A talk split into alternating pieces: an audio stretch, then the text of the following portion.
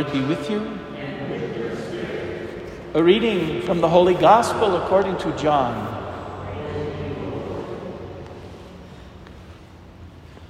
On the evening of that first day of the week, when the doors were locked where the disciples were for fear of the Jews, Jesus came and stood in their midst and said to them, Peace be with you. When he had said this, he showed them his hands and his side. The disciples rejoiced when they saw the Lord. Jesus said to them again, Peace be with you. As the Father has sent me, so I send you. And when he had said this, he breathed on them and said to them, Receive the Holy Spirit. Whose sins you forgive are forgiven them, and whose sins you retain are retained. Now, Thomas, called Didymus, one of the twelve, was not with the others when Jesus came. So the other disciples said to him, We have seen the Lord. But Thomas said to them, Unless I see the mark of the nails in his hands and put my finger into the nail marks and put my hands into his side, I will not believe. Now, a week later, Jesus' disciples were again inside, and Thomas was with them this time. Jesus came, although the doors were locked, and stood in their midst and said, Peace be with you. Then he said to Thomas, Put your finger here and see my hands, and bring your hand and put it into my side and do not be unbelieving, but believe. Thomas answered and said to him, My Lord and my God. Jesus said to Thomas, Have you come to believe because you have seen me? Blessed are those who have not seen and have believed. Now, Jesus did many other signs in the presence of his disciples that are not written in this book. But these are written that you may come to believe that Jesus is the Christ, the Son of God, and that through this belief you may have life in his name. The Gospel of the Lord. Praise you.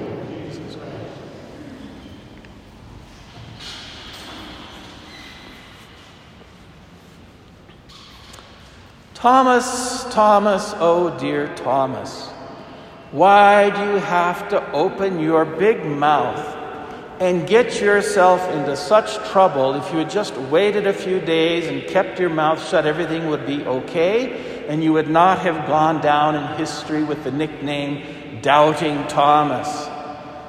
Thomas, Thomas, oh dear Thomas.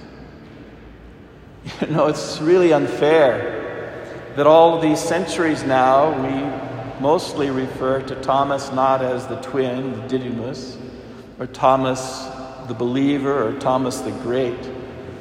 Even still, after all these centuries and even a couple of millennia, Thomas, because he opened his big mouth at the wrong point, is doubting Thomas. It's really unfair because in his uh, defense, I suppose, you know, the other disciples of Jesus, the other apostles, they did this very same thing that he did. They didn't really come to believe in Jesus until they had seen him. You know, they Peter and John and the others, they go to the tomb, they see the empty tomb, they sort of get something's cooking here, something big is happening. But it's not until that night when they see Jesus that they too really believe in him and recognize him as the risen one, the very Son of God. And so, how can you blame Thomas for the very same thing? It's just that he was longer before it was he saw him, and of course, he happened to open his big mouth at the wrong time. putting on his big, you know, Missouri show me state sort of bravura. The second thing that's sad about Thomas's name sort of being changed forever to Doubting Thomas is that as soon as he sees Jesus, as soon as he realizes that the risen Jesus is standing before him, flesh and blood, wounds and all, that Jesus is speaking to him with a real voice again, anew, that Jesus indeed has risen from the dead, he believes. He's not a doubter at all. At the moment of seeing Jesus, he falls down on his knees and he says the most perfect words in the Gospel of John.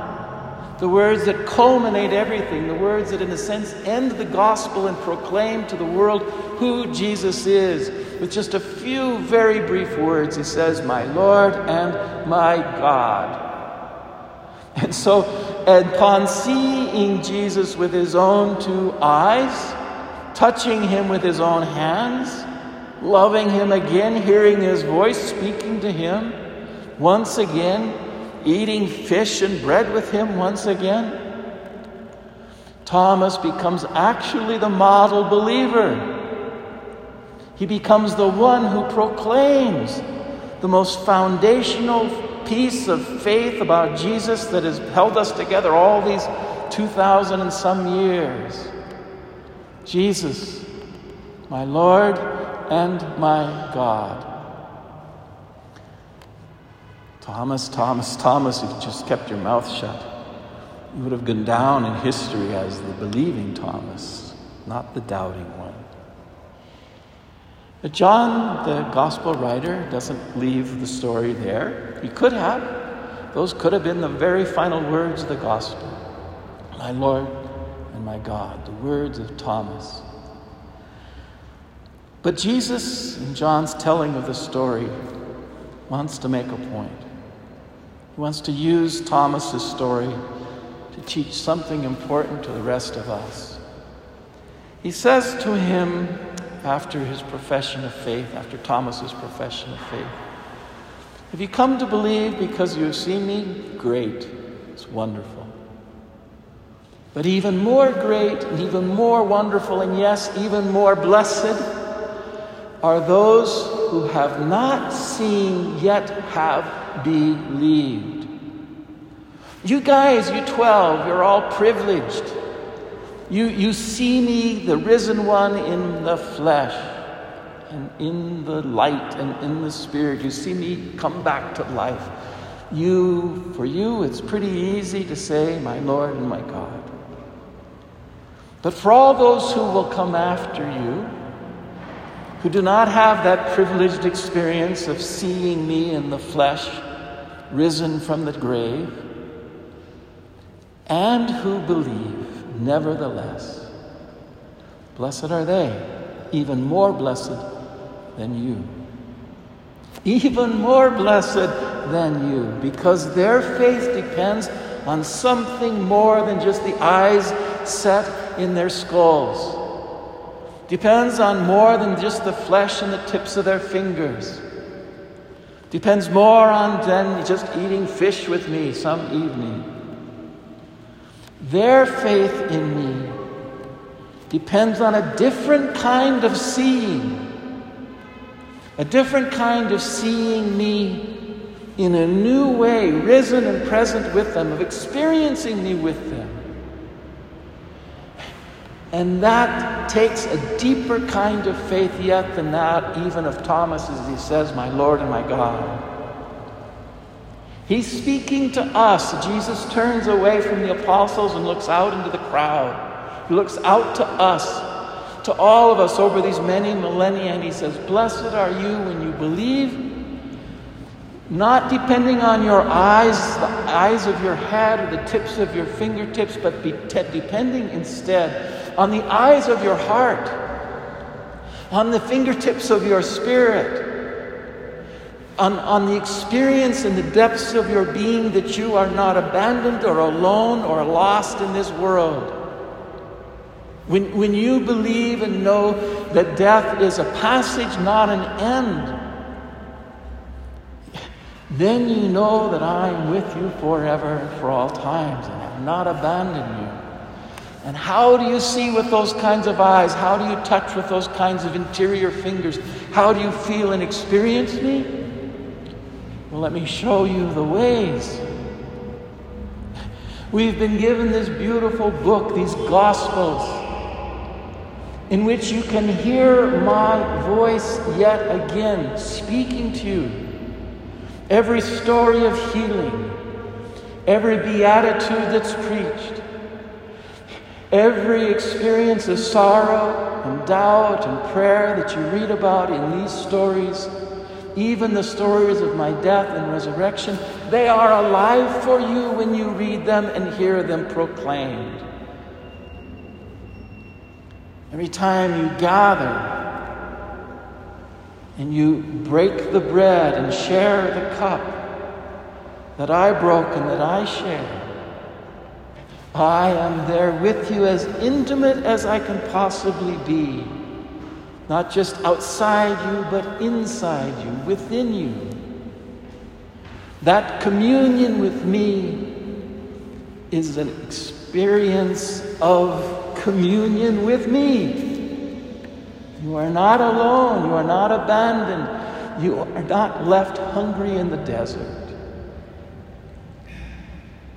Every time you receive the gift of mercy and forgiveness or share the gift of mercy, forgiveness. In the sacrament of penance or in the spontaneous moments in which we are called to say, Please forgive me, I am there with you. My mercy, my love, my forgiveness is there with you.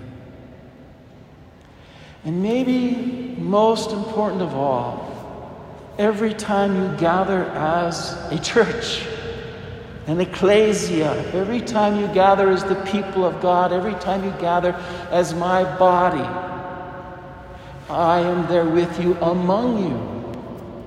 So that the people who you gather with in this church or any other church, the people you gather with outside of this church, people of faith and goodwill, even with all of their troubles and their faults and their failings and their blessings and their joys and their graces and their talents and their charisms, that being together as one, that kind of communion, I too am there.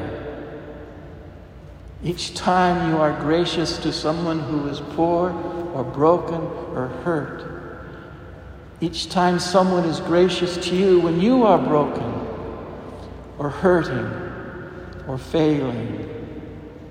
Each time you pray together, each time you offer to each other the sign of peace, each time you embrace one another, I am there with you. You are seeing and loving me as I am seeing and loving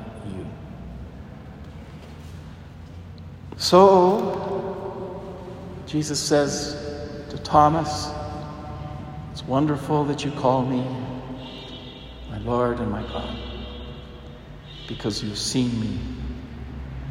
Even more wonderful are those people sitting here this day who have seen me with the eyes of faith and love, and who also join you, Thomas, in saying, My Lord and my God.